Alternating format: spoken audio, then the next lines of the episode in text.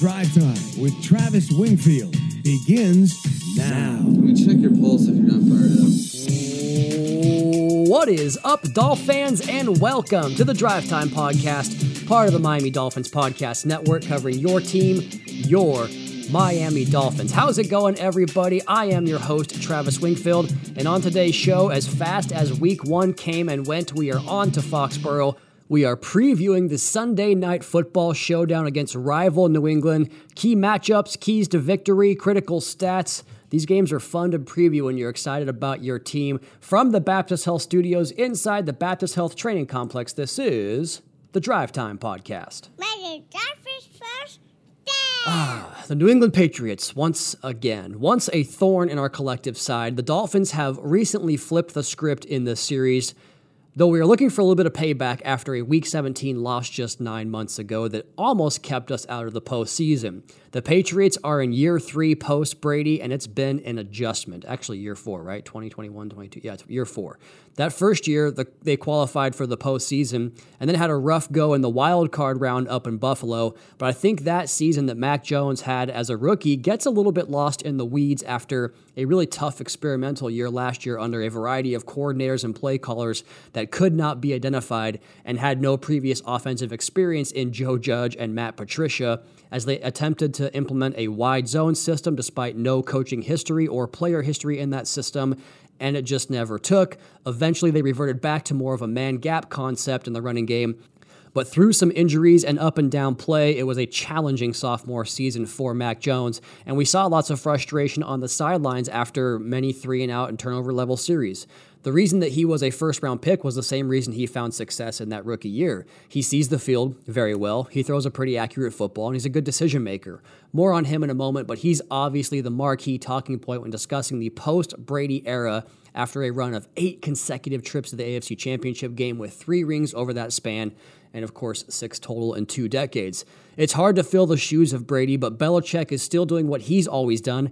And look, it's not a secret to say their draft classes have not developed a ton of star players that, you know, constitute Pro Bowls, All Pro, second contracts, but you often need to look at the entire body of a roster building concept to get a feel for how a team is at constructing the roster. And at the bottom line, Belichick, year in and year out, develops a defense that performs. Now, can he develop an offense that's going to perform? That's the big question here in the post Brady era. But the defense every year is good, and they did it again last week against the Philadelphia Eagles. Last year, 11th in points allowed.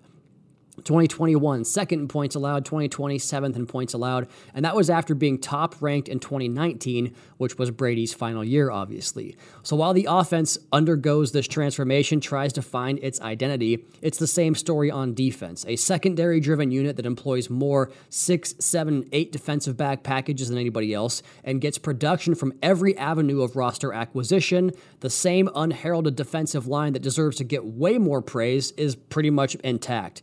Lawrence Guy, Deatrich Wise. These guys have been there since the Clinton administration. That's a joke. Uh, they imported Davon Godchaux a few years ago, and Christian Barmore is arguably the best among the hit and one of their best draft hits in recent years. They pair that with an elite pass rusher in Matthew Judon, with supplementary pieces like Josh Uche and what looks like another hit in Keion White in the second round out of Georgia Tech. They're 25 and 27 since 2020. That includes the playoff loss. They're off to an 0 1 start in a very difficult AFC East and AFC in general, and they're going to give the Dolphins their best shot in prime time in front of their home crowd in a game they know they have to get to avoid falling to 0 2 with a home divisional loss and both games at home for that matter. Not quite the same number of storylines as we had last week on the podcast, but certainly not short on them either. Let's go ahead and get to those key storylines. Now, some of these are going to give some crossover into the matchup section, so we'll avoid getting into too much numbers and tell of the tape on some of these. Let's go ahead and start here. The Dolphins are 4 0 against New England in games started by QB1. And just like we saw in week one, these wins typically occur when Tua is at his best in the fourth quarter. I can think back to the 2020 game when he extended a third down play in low red zone and rushed for a game clinching touchdown. In the 2021 opener, delivered a strike to DeVante Parker for a first down when they were backed up on a second and 12 play, and the Patriots needed just a field goal to win, had all three timeouts, and a three and out there pretty much puts them into field goal range, but he converts. The Dolphins run the clock out and win the football game. Last year wasn't quite the same game script, but he did hit a critical pass for Yahtzee on fourth and eight to Jaylen Waddle right before before half to give Miami a commanding 17 to zip lead. Next storyline minimal possessions every time these two teams meet. Will that change with a new defensive coordinator in Miami and a new offensive coordinator in New England? Akin to the first storyline, these game scripts tend to follow the same, well, script every time. Both teams have these methodical drives that shorten the number of drives that each team gets a, throughout the course of a game. Both teams play really strong on third down offensively, but even better in the red zone defensively, and you wind up with these 17 to 16 finals. For the opener last year, I did a study and found that Dolphins and Patriots games going back to 2020 when Brian Flores really arrived with his new defense here, but you know, not 2019 because that was kind of a, a wash of a year. But these games average 2.2 possessions fewer per team than league average going back to that season. Last year's opener was similar, two possessions fewer for each, and the Week 17 game did not have the same track, but we're also down a couple of quarterbacks in that game with an in game injury throwing a wrench into the entire thing. Now, what happened in 2020, the second year of Brian Flores implementing his defense, and the eventual Josh Boyer promotion in 2021, who stayed on in 2022 when Flores was let go? And we saw that game plan have some success a la the first Buffalo game last year, where they dared Josh Allen to stay patient and take a profit in the short game, which led to a lot of defensive snaps, but just 19 points. And frankly, multiple balls within our players' hands that could have turned into sacks and fumbles and picks just didn't secure and make the big plays. It did hold the Patriots to 7 and 16 points, and seven of those points offensively came on a pick six for the Patriots a year ago. But now with Fangio in the fold, will that change? I'm pretty curious to see if it does or does not. Another element of that is the addition of Bill O'Brien an offensive minded coach who has seen a ton of different systems in his time with Houston, Alabama, and now creating the 2023 Patriots offense. He's operated that deep drop back, slow developing type of system where Deshaun Watson would big play hunt in Houston. Gross. He's run the quick RPO game at Bama. A little bit of everything here for Bill O'Brien. We'll get to their tape in the next segment, but real quick, some numbers on their approach in week one. They pushed the ball downfield more than league average at 14.8% on 20 plus yard throws, the same percentage of throws in the intermediate, 14.8%. Comparatively, Miami threw 18% on 20 plus yard throws and a whopping 31.1% to the intermediate. Miami's a little bit different than most teams. As far as their success, Jones was three for eight on deep shots with 52 yards, but both were touchdowns, or both touchdowns came on that.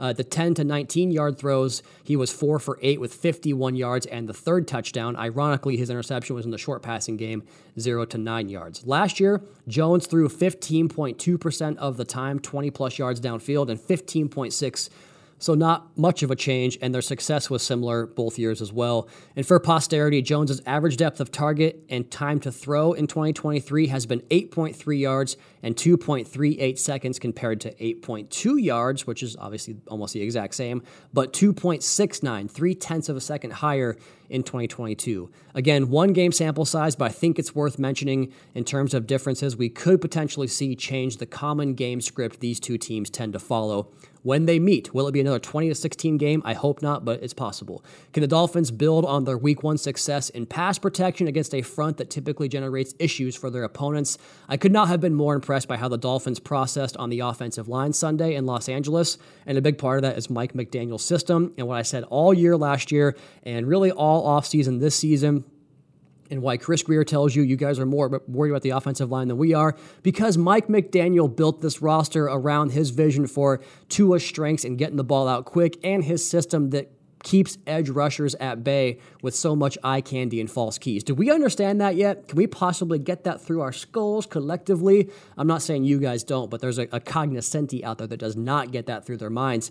Yeah, it's important to have good offensive line play, and getting good, solid one on one protection and true drop back situations on third and longs, it's important. But for the majority of the game, a reason why this offensive line keeps Tua clean is because of what McDaniel does in schematically and how quick Tua gets the ball out of his hands. So why not put your resources towards guys that can maximize that in the back end when you minimize your offensive line play? Does that make sense? It makes perfect sense to me. Maybe I'm taking crazy pills. But I was impressed by how they processed on the O line on those true drop back spots in third long. Guys were finding work, they were passing off, they were chipping and attaching to blocks to help out guys when they didn't have work getting games picked up, the stunts, slants, and twists. Just really good work all around. Nobody has a more expansive game package in terms of stunts, slants, and twists than Bill Belichick. That's designed to create confusion in your pass protection scheme. And for the quarterback, he's liable to blitz a lot, or he might not. Either way, there will be simulated pressure looks. So, how this team processes a lot of creativity up front from Belichick and company really fascinates me.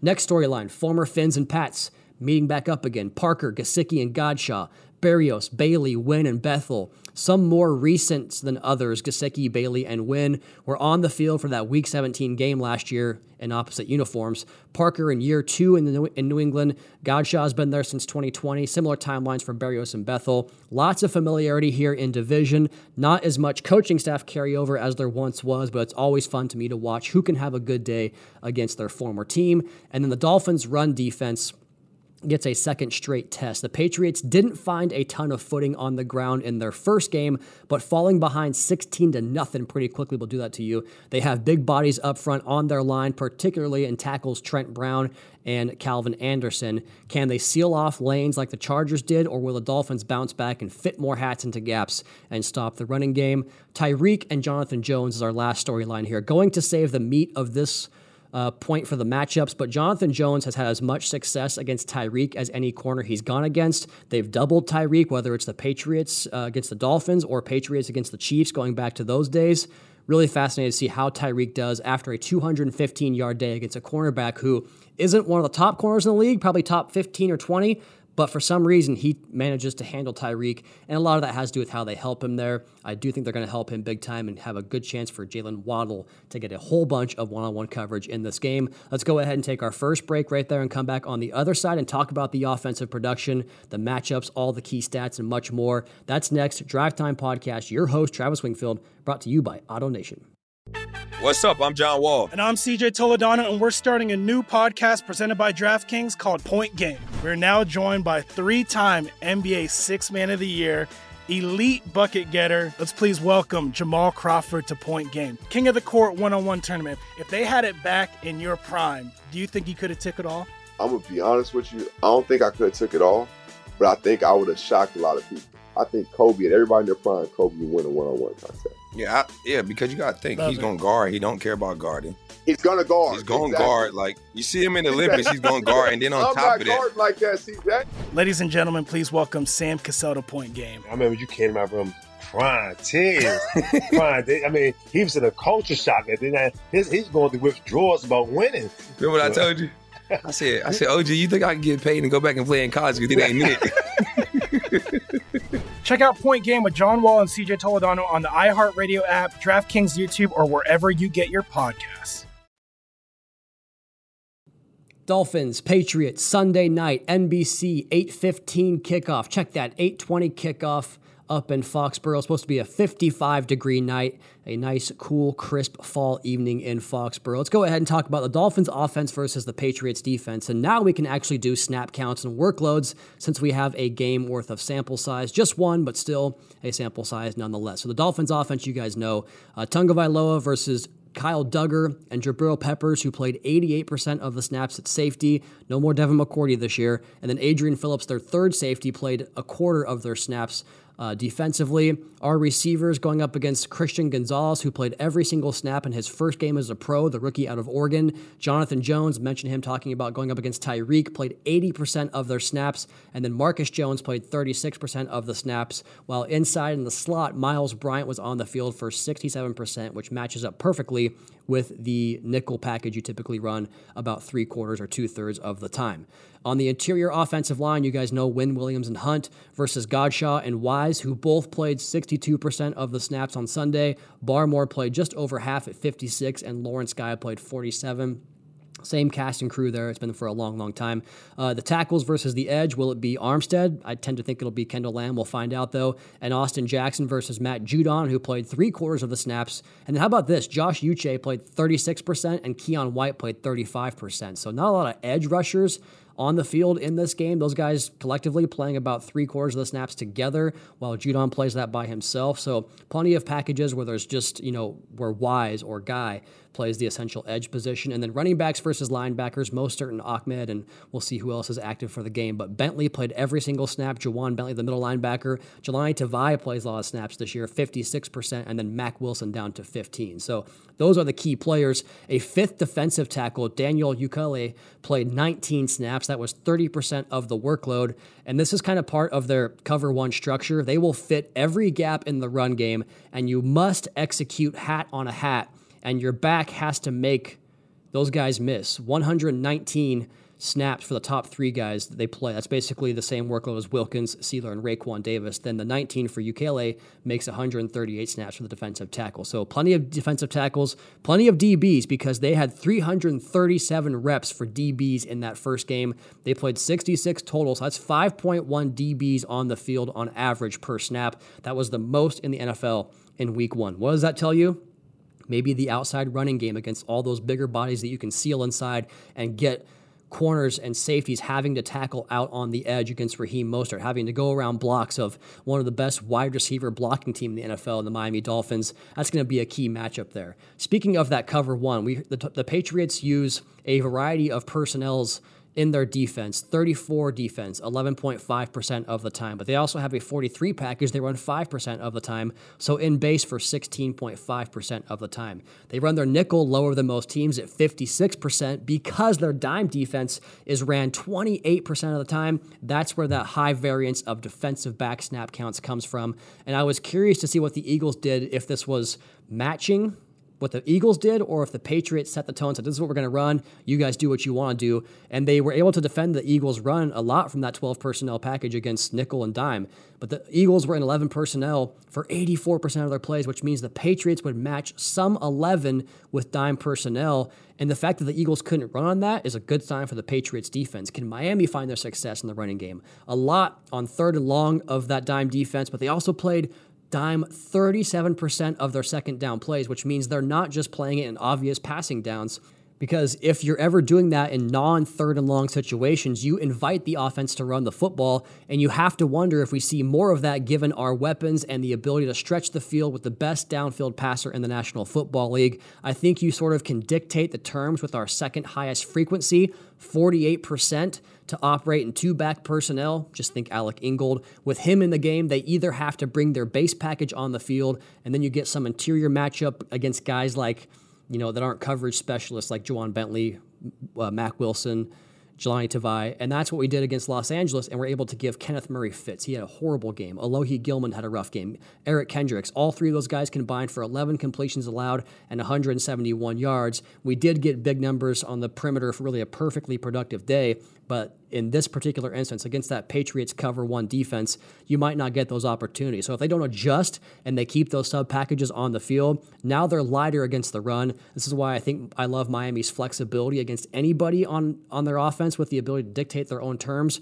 From those 12 and 21 personnel groupings, you still feature ridiculous speed with explosiveness from 10 and 17 that allows you to run and pass then you start thinking about your 11 personnel groupings with Ezukanma and what he can do from the backfield. It's a lot to prepare for. Now, the Patriots ran a lot of cover zero against the Eagles with tons of split safety, you know, two high safety structures with lighter box counts, which again encourages the run. I think it'll be the case again with split safety, but probably not cover zero. What about on the front end? How will they find ways to pressure Tua?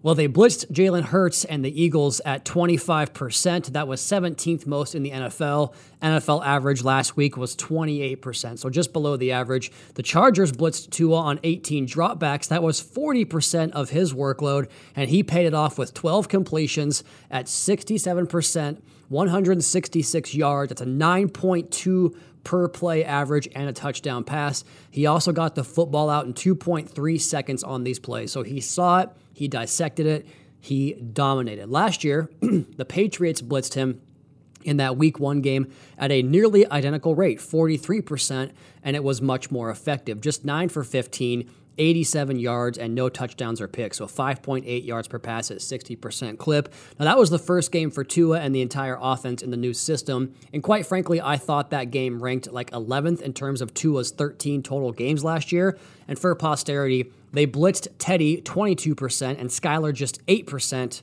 you don't have to blitz to confuse a rookie that doesn't see it very well in that Week 17 game. Going back to 2021, though, they blitzed to a 45% in the Week 1 game and just 27% in the Week 18 game. I think the conclusion here is that the blitz probably it's probably coming on Sunday.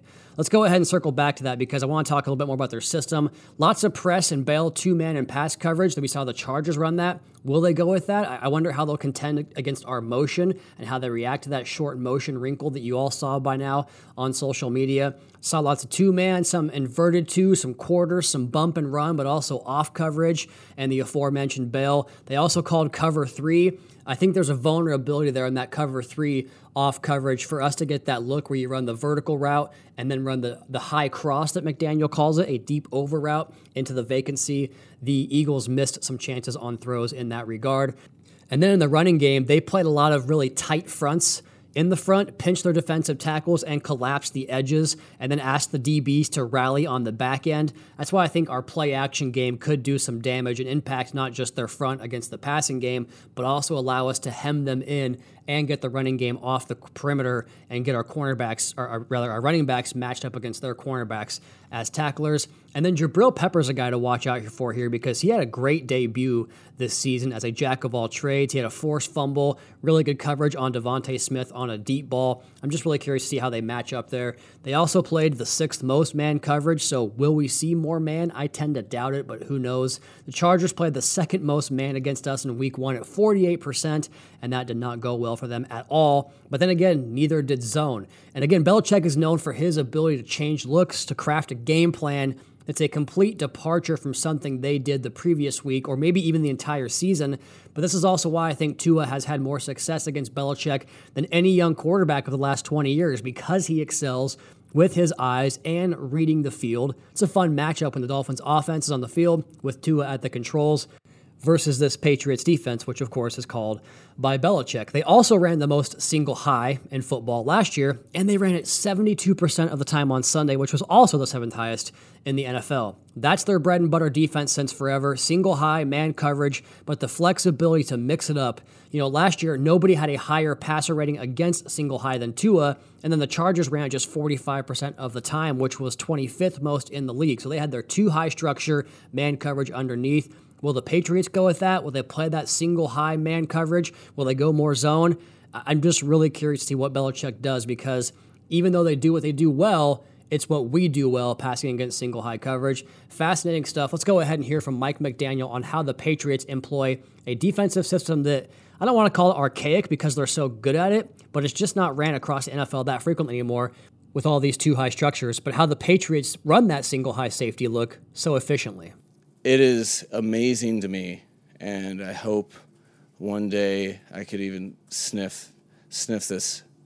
Um, it's amazing that the orchestration of the defense is so consistent, so fundamentally consistent and sound. The strain, um, very very detailed, and the leader of the ship was on at the same job when we were all like, "What's an iPod?"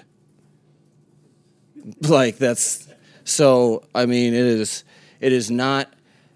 And and the coolest part about what they do is it's not. Um, it's not because they're entitled because they are. It's because they work at stuff. You can really see it, um, and they're and you know they have very strong um, and consistent technique and fundamentals that you can tell that um, from the top down, and all the coaches on on the defensive side that uh, it's non-negotiable um, to uh, and then they work together. So I think they are uh, unique in what they do, um, and that's a testament to um, you know from from an X's and O's standpoint.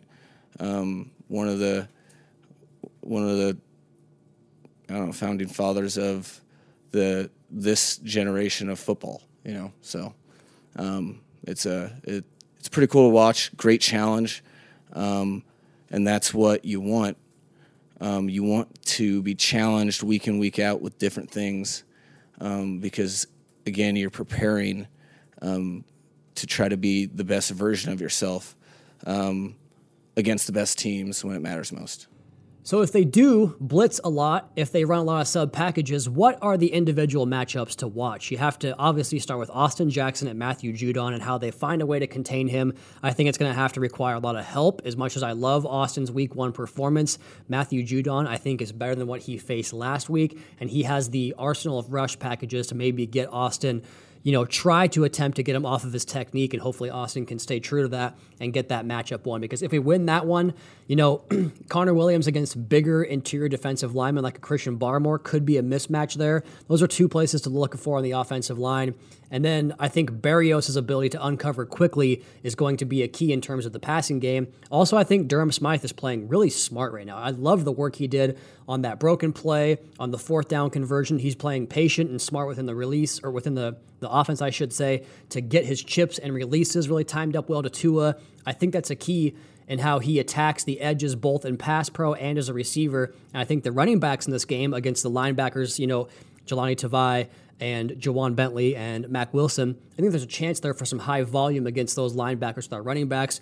But you also can never count out Tyreek and Waddle because we talk about matchups here. There's not a matchup for either of those guys that I don't like. In the past, the Patriots have doubled Tyreek even when he was in Kansas City. Like literally two players over there, bracket inside outside, force him to try to go vertical or find a way to win otherwise. And Jonathan Jones usually is one of those shadow guys, and he tends to have good numbers against Tyreek. If they go this way, if they do, you might get Waddle on rookie Christian Gonzalez. I, I really like Christian Gonzalez, but a rookie on Jaylen Waddle, if that's the matchup they get all game long, I would say Waddle's going to have a buck 50 in the game. That's kind of one of my, my strong predictions in this one. Waddle goes off if if they give Tyreek the attention that I think he deserves as well. That's the offense, man. Going to be a fun matchup. I expect Miami to score some points. Can we hold the Patriots defense down? We'll find out next year on the Drive Time Podcast. Your host, Travis Wingfield, brought to you by Auto Nation. What's up? I'm John Wall. And I'm CJ Toledano, and we're starting a new podcast presented by DraftKings called Point Game. We're now joined by three time NBA Six Man of the Year elite bucket getter. Let's please welcome Jamal Crawford to Point Game. King of the Court one on one tournament. If they had it back in your prime, do you think you could have took it all? I'm gonna be honest with you. I don't think I could have took it all, but I think I would have shocked a lot of people.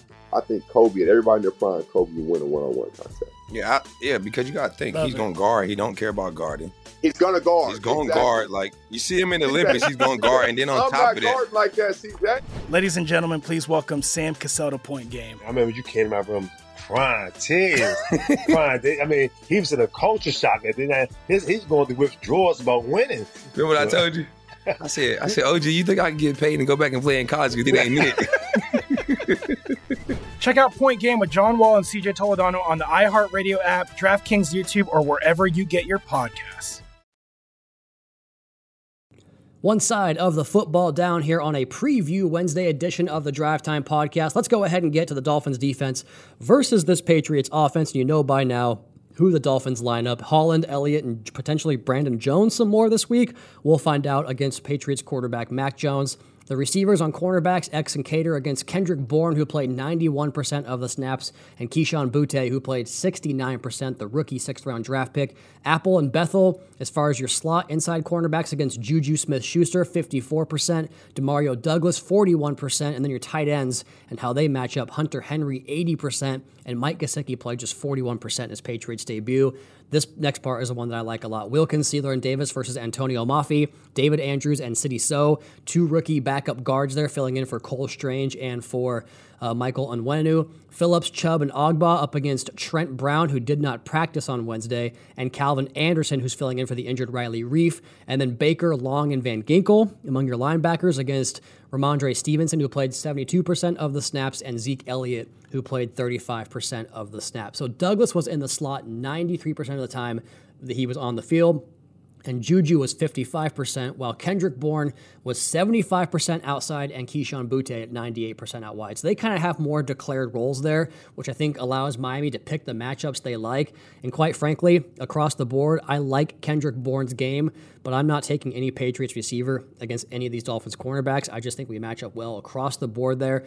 Where I think you might have a mismatch is on Hunter Henry, as he is a little more versatile than where Mike Gesicki lined up. 88% of Gesicki snaps were inside, and Hunter Henry spent just 65% inside, so he can go inside and out. And then DeVante Parker, if he plays, we'll see. We know how he goes with the injuries. Uh, he plays most of his work inside as well. No fullback for the Patriots offense this year. In comes Bill O'Brien, and they don't utilize, you know, Jakob Johnson the way they used to, but that did not stop them from utilizing two back sets over one tenth of the time. So and Stevenson out there together. Overall, they use 11 personnel.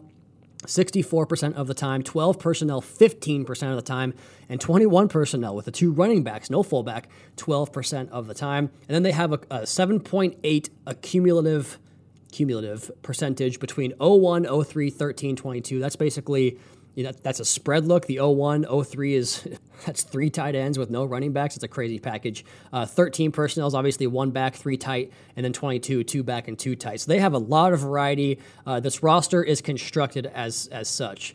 Now, I'm curious, does this change when they get Parker and Tyquan Thornton back? That remains to be seen, as you could make the case that a pair of rookies, you know, Boutte and Douglas, sixth rounder and undrafted, being your number two and three options could be why there was so many two back and two tight sets. Nothing against them. They've had good camps and preseasons for all accounts I've heard, but you have to wonder if you're putting together a game plan, is that more instructive to the idea that they want to be in those groupings or that they want to utilize some of the depth they have at running back and tight end because Zeke and Gesicki, you know, maybe not the players they used to be, but decent number twos there to try to get your best players on the field. Either way, across the board, besides Hunter Henry, I like the Dolphins matchups here. Let's talk about Mac Jones against the Blitz. So last week against the Eagles, they blitzed him 11 times and he was 10 for 11 with 76 yards. Efficient but not explosive. And this is a team that's not built for YAC. 204 expected yards after the catch for the Patriots last week and that's what they got 204 yards after the catch. They are, it's it's Mike Gesicki across the board. Not a lot of plays after the catch to be made there. Mac versus the blitz last year in total, 26% of his dropbacks he was blitzed. He completed just 54% for 689. That's only six yards per pass, five touchdowns and four picks. So lots of mistakes. Versus the blitz against us last year in two games, 39% of his dropbacks. He was 57% with 108 yards. That's only 5.1 per pass two touchdowns and a pick. So it seems like blitzing is kind of the way to go. Our blitz versus Herbert, 31% of the time, didn't have a lot of dropbacks, but he was 7 for 10 for 36 yards, and that's only 3.6 yards per pass and one touchdown there for the Los Angeles quarterback against our blitz. Before we keep going here, let's go ahead and hear from Mike McDaniel on what he's seen so far from Bill O'Brien in one week of installing the Patriots offense. You, you can tell there's some good relationships going on there.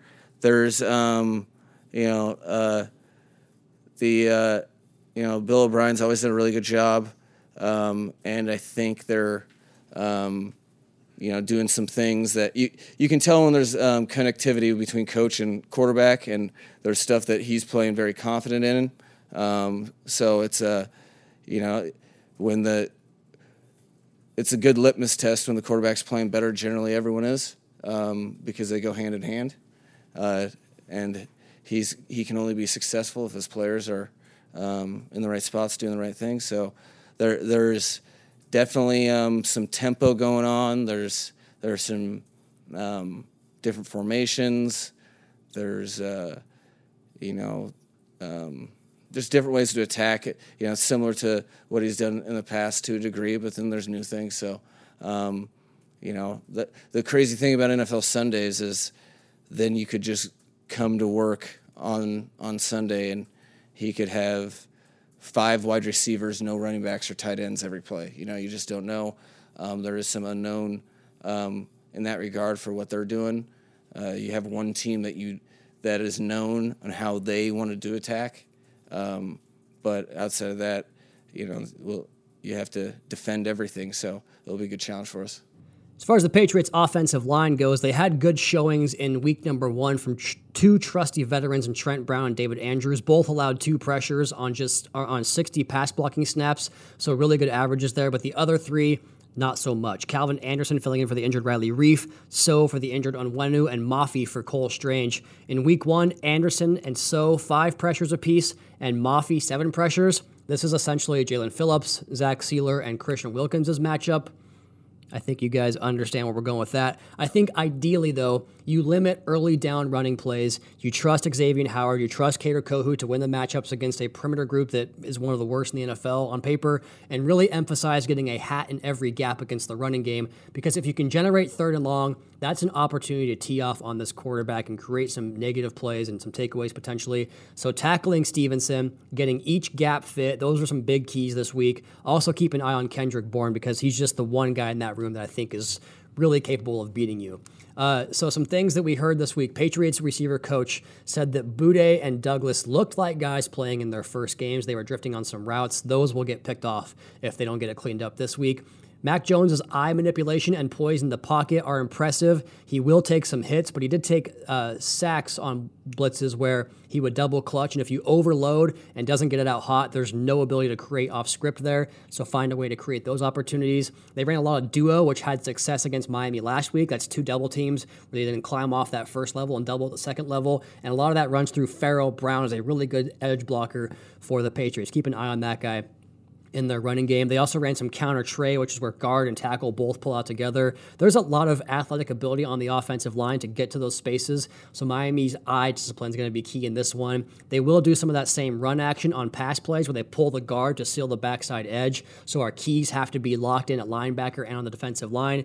The Patriots, you know, the weapons they have on the perimeter, they, they, just couldn't separate very often. And this week, I think Jones has to kind of win with tight windows, especially in true drop back passing form. So good chance for the ball hawks to get their hands on some footballs. And then dead feet in the pocket for the quarterback you know changing the pitcher and disguising what he sees pre-snap and force him to beat you post-snap. When his gets off that first read the feet tend to slow down. And i wonder if we get more aggression blitzing the quarterback in this game because it was effective in week one and for the eagles against this quarterback as well. My keys to victory force mac jones off the spot. When he's able to go through his reads and get the ball out on time he's very good. But if you speed him up and force him off of his spot the complexion of the offense looks a lot different than when it's in rhythm. We mentioned the blitz numbers earlier. That's why this is our first key. He might be the most, for lack of a better term, immobile quarterback, and it's an offense that cannot afford to get behind the sticks, and I do think we'll defend the run better this time around. Number two, run the Patriots defense out of their man coverage by winning your one on one matchups, and of course against double teams as well. They have the most single high man based defense in the NFL against an offense that has the weapons to make you pay in man coverage. Tyreek's ability to win at the line last week just put the Chargers in such a bind, and even with the help and those two man looks. Tua's ability to manipulate the defense with his eyes, shoulders, hips, feet, all of that. If he and Tyreek and Waddle play like that again, the Patriots will have to adjust. And then against zones, you know, Tua's anticipation and our speed, that's not a fun task either. I could see that being a key really all year. Teams that can successfully go man and mix it up have the best chance. But it's a tall order for everybody. Number three, contain the Patriots' front for two decades, the Patriots have had a front that does not get enough recognition individually, but it collectively is always downright good. They do sometimes have the star of the group like Chandler Jones or Richard Seymour, Vince Wilfork, and that would be Matthew Judon right now. But Wise Guy, Uche White, Barmore, there's a lot of continuity, a lot of talent, a lot of football intelligence there, and they'll find ways to generate pressure and be fundamentally sound in the running game. They'll get their wins but don't let them stack up wins consecutively and keep that defense on the field because they want to make you play short profit football I trust Tua to be smart with the ball as well. Some areas to attack. Again, their starting guards are out. It's time for Wilkins and Sieler to have a game of utter dominance. If they help with backs and tight ends, and maybe we can ratchet up a blitz a little bit. I just think the Chargers have a great big center and a right guard who played really well, and a left tackle who's awesome. Something the Patriots don't have here really across the board, except for left tackle. If Trent Brown plays, they were better inside. they were better on the perimeter. I think Miami can really break things down here by Wilkins and Sieler just giving it to inexperienced guards more man coverage and more blitzes. They just don't have the bolts on the outside without Parker and Thornton in the game. Not that they're major line shifters anyway, but they ran Douglas and Boutte out there for a combined 110 snaps, and it was clear they had two late round UDFA type of players uh, playing 110 snaps. Offensively, I think this is just what we're going to do. If we can execute, nobody can stop us. We're in a nice position that way. That said, the Patriots defense is pretty good. I'm not really sure where I put my rabbit hat here, but my thinking is that this could be a big running back, tight end slot game, and Tua has to be a lot more patient. We run as much two back personnel as anybody, and so perhaps the key here is getting the Patriots in those base looks that they don't want to be in and forcing Bentley, Tavai, Uche, and Mack Wilson to cover when they don't want to do that. Yeah, actually, that that is that, that's the move to me. Areas of concern. I love the offensive line performance last week, but this Patriots front I think is better than the Chargers. I just do. I think we saw how long in the tooth Mack looks. I think Bosa played really poorly. As much as I, you know, as much as Austin forced him into that, he just didn't really have any creativity in his rushes, and he had poor footing all day.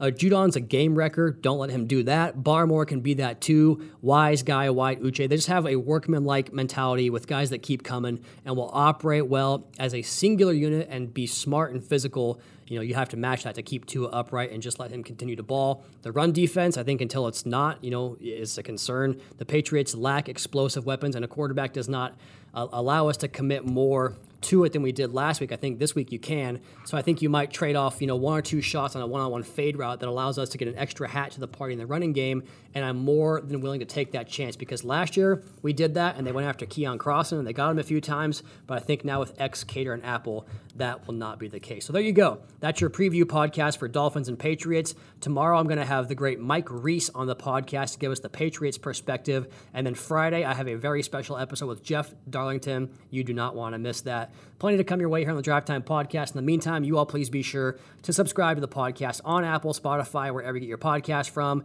Leave us a rating, leave us a review. Follow me on social at Wingfield NFL. Follow the team at Miami Dolphins. Check out the Fish Tank Podcast. Check out our YouTube channel for the cinematic recap. Dolphins Today, Drive Time and Fish Tank content and media availabilities. And last but not least, MiamiDolphins.com. Until next time, fins up, Carolina and Cameron, Daddy. Just coming.